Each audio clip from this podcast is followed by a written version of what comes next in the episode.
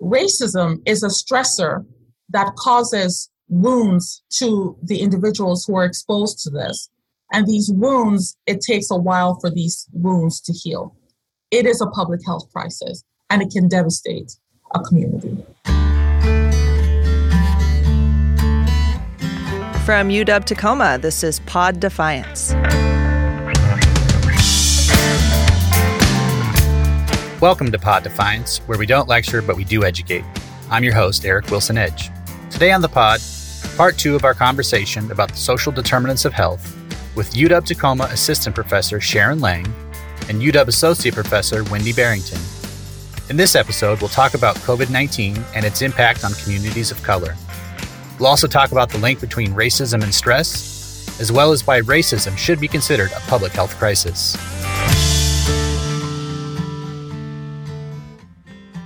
In terms of the pandemic, how has that um, sort of exposed these issues that you're talking about? And what ways are we seeing those things um, pop up in the midst of this pandemic? It's funny because um, history really is a teacher for us, and unfortunately, we haven't learned from history. Um, we've had natural disasters before, and these natural disasters really demonstrate a very strong relationship between socioeconomic status and health status. Um, so we look at, say, Katrina back in 2005, right? Over 1,800 people died in that disaster. The question that we ask, well, who died during this thing? These people were mostly unemployed or underemployed.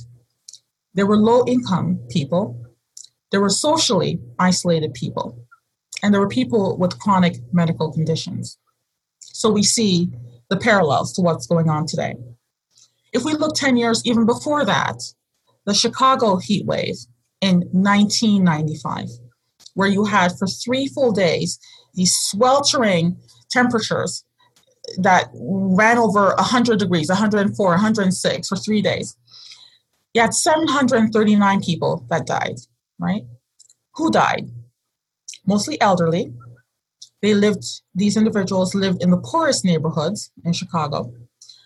These individuals had underlying medical conditions like asthma and cardiovascular problems. These individuals were immobile. In fact, the worst cases that we see for individuals here were individuals who were asthmatic or who or older individuals with cardiac problems who suffered these heat strokes. Some of these individuals, in terms of poverty, they had no working air condition. Some of these inter- individuals, in terms of where they lived, they lived in communities where perhaps there was some violence, and so the, the windows were boarded up and they couldn't get out of their homes because of that. So again, the question is, well, when when when disaster occur, who dies? The poor, the sick, and the elderly. This is exactly what we're seeing here with COVID 19. Except now we have the worst disaster that we could possibly have perhaps in our lifetimes.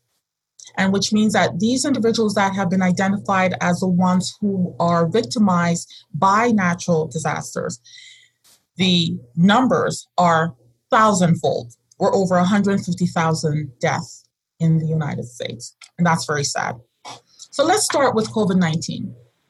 In December of 2019, when this came out, we felt that, well, no one is immune to this virus. It's an equal um, opportunity virus, right? I mean, when we looked to Europe, when we looked to East Asia, when we looked to Southeast Asia, um, we saw that everybody pretty much were likely to um, acquire this awful virus.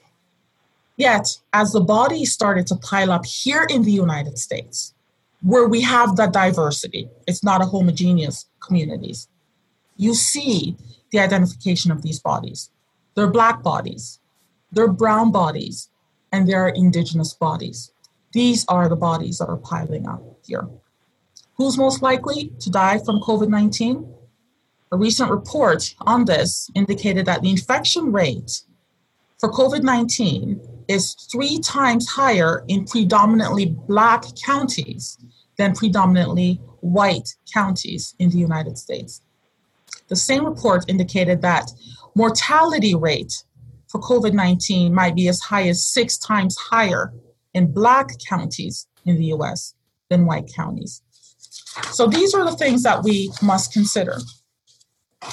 As far as looking at the specific social determinants of health factors and how they really link back to COVID 19, let's look at three factors here socioeconomic status, health access, and bias in our healthcare system. Okay, let's look at those three factors. We know that socioeconomic status is impacted by obviously if you're a, a higher status, you have a higher paying job, better job, so to speak. And let's look at where the individuals who perished most, where are they working?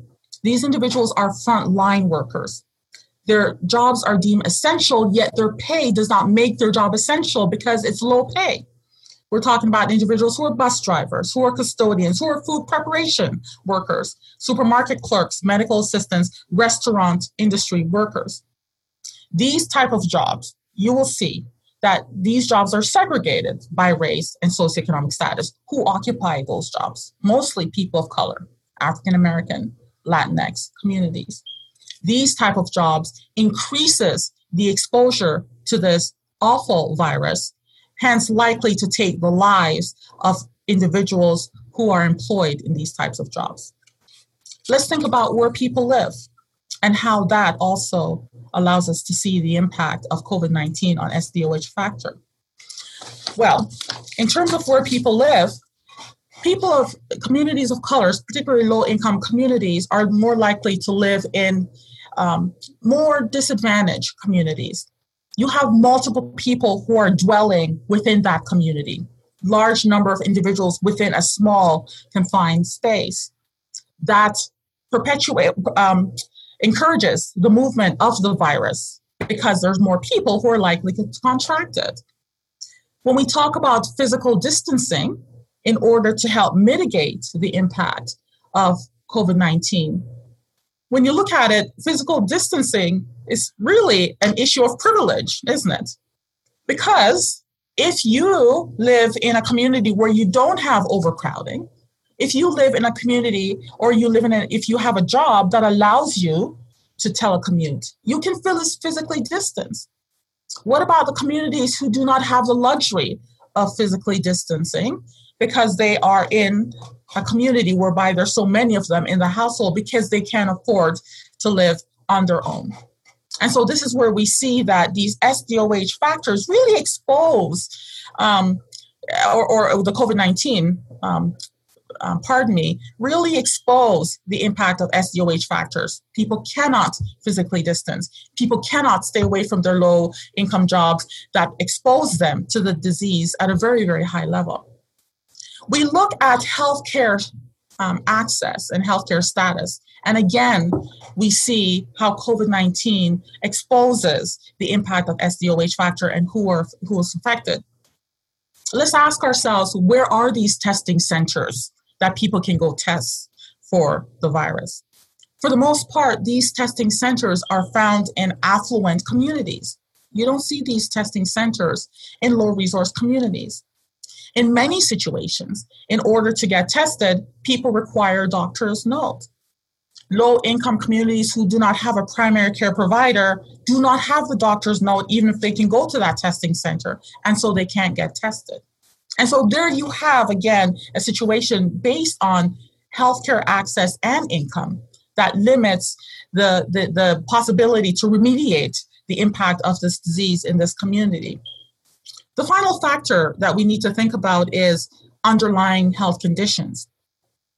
As we said, and I, we talked about earlier, for many communities of color, because of insufficient income, if they have a particular condition early, they may not be able to take care of it because they just don't have the healthcare access to do that, right? Then that means that if you don't, then you may have a severe expression of this particular condition. The recent research shows us that most of the patients who are coming in with COVID 19 have asthma at the highest level. Asthma is a big thing in the African American community. And so these underlying conditions that were never remediated that involves even multiple conditions, comorbid conditions, then puts certain communities at risk.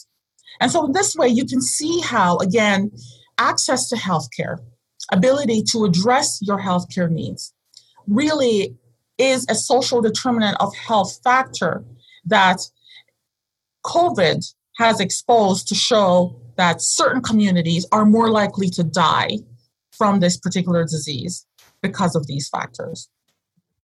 And the final thing that I want to talk about is bias in our healthcare system. There's bias in who is referred for life saving interventions. There's bias in who is subjected to unnecessary treatments that can be life threatening. We know this from the Unequal Treatment Report commissioned by the Institute of Medicine, documenting bias, racism, prejudice, and stereotypes by healthcare professionals. These biases are confirmed in a number of studies since the, original report back in 2002. Bias contributes to differences in healthcare treatment, and bias has disproportionately negatively impacted African American communities. So, as far as COVID 19, it was noted early during the course of this pandemic that due to insufficient resources like personal protective equipment or ICU beds, physicians can make a decision about who gets treated and who does not. So, you may have a poor African American person who comes in to be treated. You may have a homeless African American person who comes in to be treated. You may have an overweight African American person who comes in to be treated medical doctors can make a decision about who gets treated and who does not, and they're forced to do so based on the early lack of availability of medical resources. You will invariably have bias in who will be sent home because they are perceived to be far gone, too far gone to save. They may be sent home to die because resources are being saved for those who the doctors perceive as the ones who can be saved and who are most likely to survive or who deserve to be saved. Who makes that decision? Bias in our healthcare system disproportionately affects communities of color, leading to disparities in health outcome.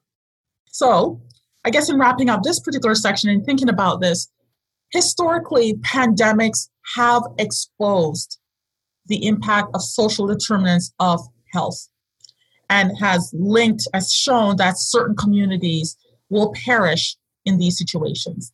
The problem is that we haven't learned from history, and yet history continues to repeat itself. Katrina, the heat wave of 1995, COVID 2020, and what else is forthcoming for us to learn our lessons? It's interesting um, hearing the two of you uh, talk about this. It it all seems to fit together into some sort of kind of cleanly and just in, in kind of like a horrible puzzle. Like once you take the separate pieces and you can kind of see how it all works uh, once it's combined. Um, yeah, so that's really interesting. Um, also a little depressing, but um, I think we have to get that information and be a little depressed um, if we hope to do anything about it. Um, in my mind, uh, not talking about it is kind of what we got, how we got here. So talking about it, it seems like the first step to doing actually something to change all of this. If I may, I want to kind of step back to something that you just said because I think it's really important to kind of emphasize. You were mentioning about how you know this this discussion that we've been having has been almost well, it is depressing. It's it can be overwhelming, and that that can you know, instill a sense of inaction. And, you know, I'm kind of going to move us more into talking about next steps and really discussing, you know, anti racism and efforts that are anti racist. And what do I mean by that? So, you know, the way that this country has operated for, you know, since, as you mentioned earlier, about, you know, teaching that, you know, racism no longer exists you know, I don't see color, everything's fine, you know, by not being racist, that that has contributed to the perpetuation of our systemic racist processes that we are continuing to experience to this day. So the need to really, you know, I think we're really at this amazing moment where everyone's eyes, specifically white people's eyes, are opening up to the fact that no, no, it's not that I am not racist, it's that I need to be anti racist. And what do I mean by that? Um, anti racism is making intentional change, so action, to actually undo the processes of racism. So, not just kind of letting things go as they are, but actually dialing in, you know, pushing up your sleeves, working shoulder to shoulder, and really, quite frankly, having Black, Indigenous, and people of color kind of lead that process of interrogating how racism is working in systems and identifying and designing solutions to be able to put into practice to be able to undo the effects and the perpetuate the perpetrating kind of nature of those racist mechanisms. So, um, you know, how can we do this? Earlier, you know, I spoke of racism really as a social determinant of equity. So, given that inequity is a threat to our very notion of a democratic and just society, I'm just going to go ahead and say, why don't we see systemic inequity as a symptom of disease, disease of systems? And how can we come together to start to rectify, to treat, and cure the disease in our systems? So essentially, our systems need a wellness checkup quite frankly. We need to diagnose systemic racism by evaluating policies, practices, and norms to see if communities are disproportionately experiencing harm or disadvantage. And if they are, we have to make changes to not only stop that from happening, but to actually make uh, reparations or to actually repair the, the, the actual harm that's already been inflicted. So that's that's one thing. So, you know, these treatments can include revising existing policies, developing new policies, um, and as well as this needing to be done across levels of society. So, you know, at the at the national level, you know, at the state level, at the community level, you know, at the school level, at the organizational level, within our own places of work and worship and play however we want to kind of define these different spaces that we move in.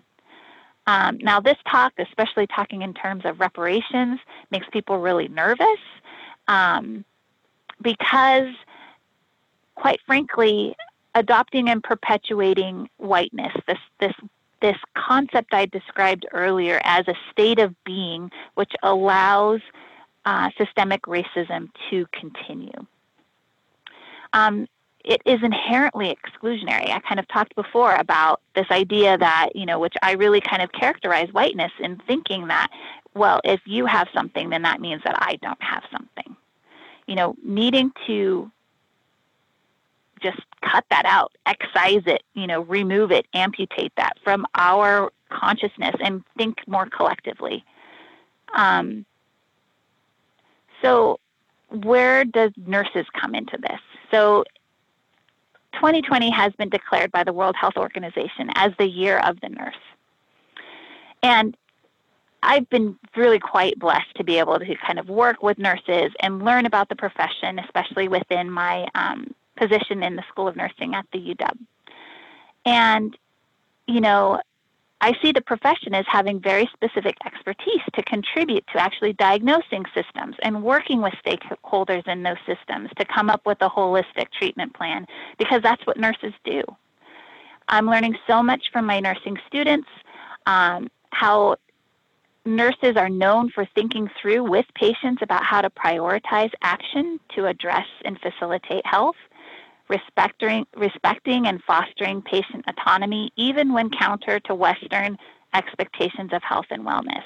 Now, if we can translate that to diagnosing racism and and fostering, you know, communities of color and empowerment, even when counter to Western status quo notions of how how operations have been we're at a really kind of exciting point to be able to have activated actors be able to start to dismantle and disrupt and transform healthcare, but also this could serve as models for other systems as well, because quite frankly, this needs to be done, whether it's in education, whether it's in healthcare, whether it's in law enforcement and criminal justice, whether it's within mortgage lending, whatever. It has to be done across the board because racism has seeped into so many of our systems, into all of our systems, because it really, again, has been the bedrock that has served to create and perpetuate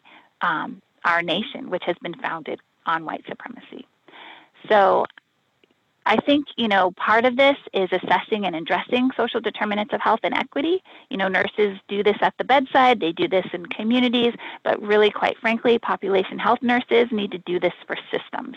We need more population health nurses. So, Sharon, I'm wondering if you could talk to us about what it means um, when we say that racism is a public health crisis. Yes, thank you, Eric. Now, racism is indeed a public health crisis, and we need to address it in this way as a nation. I'd like to present this part of the discussion by first conceptualizing what public health is and what racism is. Public health is designed to protect the health of individuals within their communities. Public health promotes and protects individuals where they live, work, play, and worship. Racism, on the other hand, is a system of power that assigns some type of value to individuals based on a social interpretation of what race is supposed to be. Now, when we think about the impact of racism, it is that it unfairly disadvantages some individuals and communities while advantages other individuals and communities. Therefore, racism leads to inequities. So, racism is indeed a public health concern because it creates inequities, and social and economic inequities cause disease and death to those who are the victims of its virulent effects. What this means is that race matters. So I'll just look at this from a purely biological perspective, Eric, in terms of looking at the impact of racism on the health of communities. Okay. If you look at this from, say, the activation of our system, right, the activation of our sympathetic nervous system, right, you experience a, a stressful event. You're walking down the street, it's dark, you hear something, you're the only one walking down, there's an excitation of your system, your heart um, races, your galvanic skin response or your sweat gland activity is is is activated. Your your pupils dilate. It gets wider to deal with things. So your body is designed to deal with a stressor, right? And so it's designed to either fight that stressor and remove it from you or to flee from that stressor. But there are changes in your body, in your body that's designed to do that. Well, think about what those changes are. You have cardiovascular reactivity, increase in heart rate, increase in blood pressure. So you have this area of the sympathetic system that is kind of tapped to address this issue. Well, here's the thing if you experience chronic stress, you are always activating that system, which is a protective device to protect you from the effects of something pernicious. And you have situations whereby, and the research has borne this out, whereby African American men seem to have a higher baseline level of heart rate variability. Why? The explanation for that is that the exposure to chronic stress, in this case, chronic racism, raises or elevates the action of that system and puts this community at risk. And hence, you will see higher levels of cardiovascular reactivity or cardiovascular diseases in communities of color, particularly black communities, than you will see in white communities. That's one way in thinking about how the exposure to stress, racism being a stressor, can cause poor health outcome in a community that's exposed to this for sustained periods. The other thing, the other way I'd like to look at this is research that address um, wound healing. Okay, and so it's looking at the time it takes to heal from a wound when you are distressed. And there's research that looked at undergraduate students that show that um, wound healing for students who study for an exam is shown to be 40% longer than those not studying for an exam. Stress, therefore, lowers our immune system, lowers the T cell activity, reduces inflammation. And so the time it takes to recover from an insult to the system is much longer when you are experiencing stress and distress than if you're not experiencing stress. So here's the problem that we have here.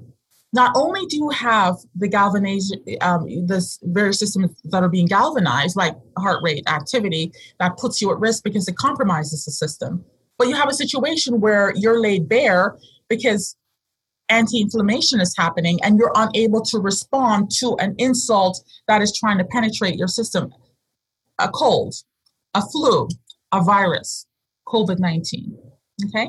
And so this is how when we speak about racism being a public health um, crisis racism is a stressor that causes wounds to the individuals who are exposed to this and these wounds, it takes a while for these wounds to heal. It is a public health crisis and it can devastate a community. Sharon, I think that's a really great point in how you have centered the conversation not on racial differences in health outcomes, but the actual impact of racism on physiologic processes that put people at risk for disease. You know, the the evidence is growing about the impact of, of racism and and you know Sharon has, has shared with us about that. But you know up until this point you know the academy really and researchers have really wanted to focus on trying to explain differences in health outcomes because of like these racial categorizations instead of recognizing that it's the experiences of racism that are contributing to these differences in health outcomes. Yeah. So, um, you know, so how how is um, anti-racism playing out now? You know, and quite frankly, this is this is a fairly new. I mean, it calls for anti-racist approaches is are not new, um, but actual political will, and when I say political, I mean um, I mean, that's going to vary. We don't, we're not seeing that at the federal level, but you know, within um, more local levels, whether it be state or county or organizational, we are seeing changes such that people and organizations are willing to implement these approaches. Um, currently, I'm working with the Washington Department of Health and federally qualified health centers to increase preventive cancer screening rates Screening for breast, cervical, and colorectal cancer can save lives by finding cancer earlier when it's easier to treat. Um, there are two federally funded screening programs that provide um, screening opportunities for low income and un or underinsured populations seen at federally qualified health centers or FQHCs. And we are now discussing how to make the work that we're doing, this partnership, how we can actually implement anti racist strategies. As we think about the applications of this work, my research appears relevant to this discussion. I conduct research on the applicability of mobile health technology, smartphones, mobile health apps, and sensors to support health outcomes for communities disproportionately affected by chronic diseases, including diabetes, cardiovascular diseases, and, uh, and some cancers. What we have learned is that many low income communities particularly low income African Americans, have access to smartphones and use them regularly to address a number of social and economic needs. These communities also may not have regular access to healthcare support. Now, mobile health technology leverages smartphones and health apps such as glucose monitoring and mental health tracking apps to support health and wellness for communities that may not have access to immediate healthcare. However, what we have noted recently is that many of these tools are not usable for all intended users. To illustrate, a recent study reported on the usability of very common health apps addressing diabetes, depression, and caregiving. In this study, respondents were asked to one, enter the names of medications that they were taking for specific health concerns, enter their blood sugar level to monitor diabetic status, and enter mood status to track mental health and well being. Respondents included a variety of individuals, such as whites, African Americans, and Latinos. And the respondents presented with multiple chronic health conditions, including diabetes and depression. Now, surprisingly, when we look at the results of the study, surprisingly, the participants in the studies were only able to complete 43% of the tasks involved in monitoring their health concerns without assistance. And this was across 11 popular health apps. These tasks involved manual entry of their health data, moving through multiple screens and steps, and retrieving their data from the applications. So we see usability barriers for patients with chronic health conditions. We can surmise that for communities encompassing different social, economic, and cultural needs, the challenges might be stronger.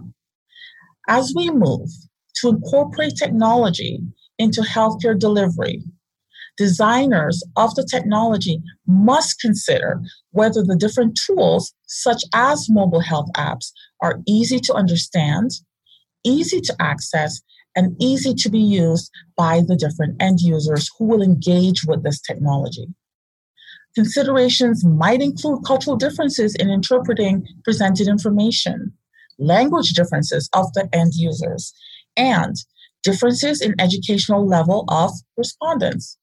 Therefore, a one size does not fit all. To surmise, therefore, Existing systems might disadvantage one group over the other by not considering and incorporating the unique and specific needs of all groups, especially groups that might be historically disenfranchised.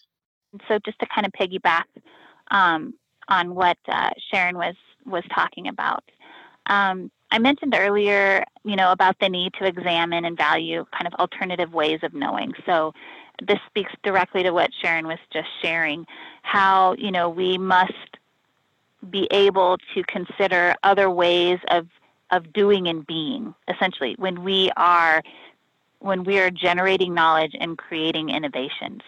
And you know, there's a rich and robust line of scholarship that explores, you know, quite frankly, how white supremacy has lifted the ideologies of white Europeans while invalidating and stamping out alternative ways of knowing of other peoples. Mm-hmm.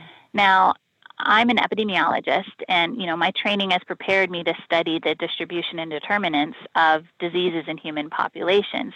And even that very definition should clue you into the fact that my discipline is very steeped in Western conceptions of health. So only by and by using this very limited perspective, we may be missing key health innovations. So I think that's that's a really great point. Most of, of what we know about human health is from studying white populations. Mm-hmm. Um, this omits the experiences of people of color, specifically with respect to how those experiences shape health and well being, both beneficial and harmful elements of experience, including racism. So, in my in my research, I've begun to ask myself how scientific questions, how my scientific questions, potentially align or contribute to racist or hegemonic ideas, methods, or approaches. So, traditionally, we've been taught that those ideas, methods, and approaches are valid or the gold standard.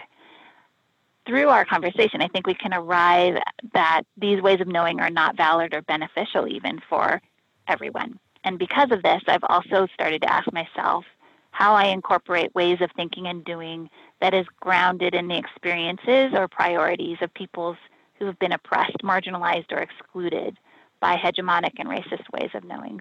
So I think, you know, this kind of it's essentially a reflection. It's it's almost like having, you know, running an internal conflict of interest statement and thinking about how how am I thinking about this and how is this perpetuating, you know, systemic racism? And what am I doing to disrupt that? I think that's really the key to what we all need to do and quite frankly in all in all you know, domains of our life.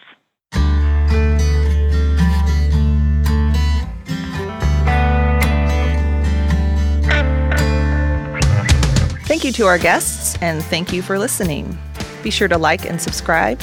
You can find us on Spotify, Google Podcasts, Pocket Cast, Stitcher, and Apple Podcasts.